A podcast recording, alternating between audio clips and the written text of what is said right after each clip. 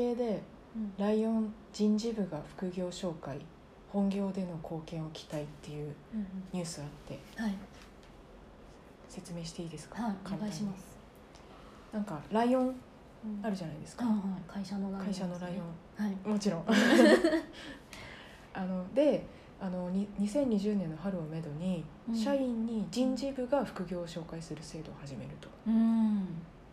春だからもうすぐですうよね、んでその外部の人材紹介会社と提携して人材紹介会社が人事部にまず副業を紹介すると、はいこういうのがありますと、はいで人事部がその社内サイトとかで募って、うんで社員にまあ紹介してうんで社員が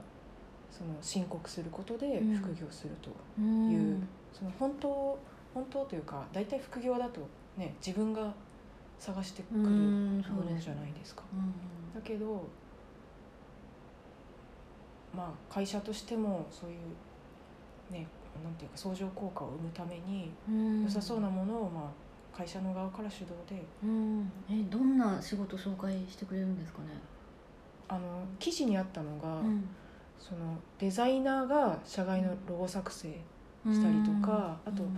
これ面白いなと思ったんですけど人事部の経験者ははい地方の旅館でうん人事システムの導入を支援するために月数回働くみたいうな、んまあいろいろありそうですよね。うんそっかその今の業務を活かせるってことですよねそううんだからまあ頑張ってきてくださいうん会社の本業の方にいい影響を与えてください、うんうんへえすごい画期的ですね画期的ですよね、うんであのそういう制度を作るためにうん先立ってこの1月はいから、なので今月ですよね、うん副業を申告制に変更したとうんうんいうことですとうんでちなみにその副業兼業っていうのはもう国の方でうん今もう推進していきましょうといううんうん機運になっていて、うんなってますとうんで例えば厚生労働省がまあモデル就業規則っていうのを、まあ、掲示してるんですけど、うんモデル就業規則の中で平成30年平成30年1月以前のはいバージョンうんでは副業兼業についてどういう書き方されてたかっていうと、うんそのとあの社社員に懲戒処分する時って、はいその前提としてこううん遵守事項みたいなうものをん設けとかなきゃいけないんですけど、うんその遵守事項の中でこう許可なく他の会社等の業務に従事しないことっうんていうふにうに、まあ、あのモデル就業規則内では歌っていた、だからつまり許可制ですよね、うんうんそうですねなんですけどそのまあその副業す促進ガイドラインとかを作っていったのを受けてうんその規定をまず削除してうん平成30年1月に改定したんですけど、うんモデル就業規則を、うん改定版では副業兼業っていう規定項目はい何条な何条副業兼業みたいなのを、まあ、67条なんですけどね、はい67条副業兼業っていうのもまず新設しましたと、新ししく作ってくうんでそれで何て書いてるかっていうとまず第1項で労働者は勤務時間外において他の会社等の業務に従事することができるとうんうんだから原則できるうんで第2項で労働者は全項の業務に従事するにあたっては事前に会社に所定の届け出を行うものとするうんだからら届け出制なんですうよ、んうねんうんなので今後は今の規則とかでうん許可制にしてるところ多いと思うんですけど、どんどん届け出制にうんなっていくんじゃないかなと、うんまあ、今許可制でダメってことはないけど、うん今後多分うんまダメなところまだありますよねダメなとこまだまだ多いと思いますようんちなみにその第3項であの就業規則あ、えー、とモデル就業規則の67条の第3項でへえうんあの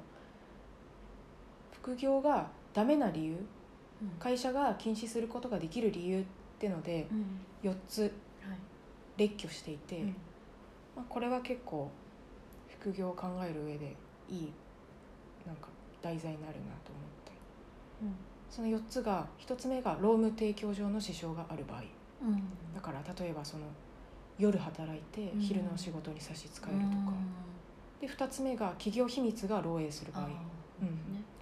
で3つ目が会社の名誉や信用を損なう行為やうん信頼関係を破壊する行為がある場合うんで4つ目が協業により企業の利益を害すうんるう場ん合、そうですよねまあそうですよねっていうことですよね、っていうでそのまあ届け出制にするのはななんですかね労働者が主体的に副業兼業してもう自分のその何ですか仕事を自分で主体的に決めていきましょうみたいなことも当然大切なんですけど、うんただ会社としては労働時間の管理とか、うんあのね把握しておく必要があるんで、うっんていうこともあって、まあ、届け出制がベストうん副業リスクも結構ありますからうね、ん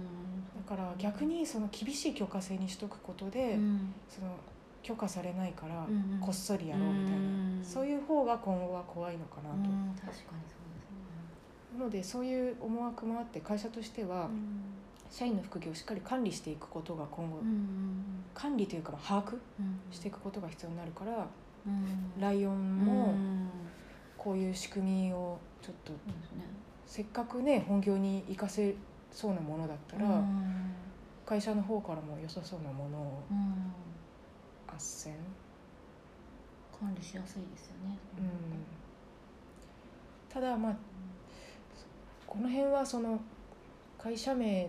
出して言うことじゃないと思うんですけど、うんこういう制度が仕組みが今度増えていった時に、まあ、辞めさせたい社員とかにうん副業めちゃめちゃ斡旋するとか、そうういうことにもなりかねないんじゃないかっていう意見もあってあーああなるほどなと思いました難しいですよね。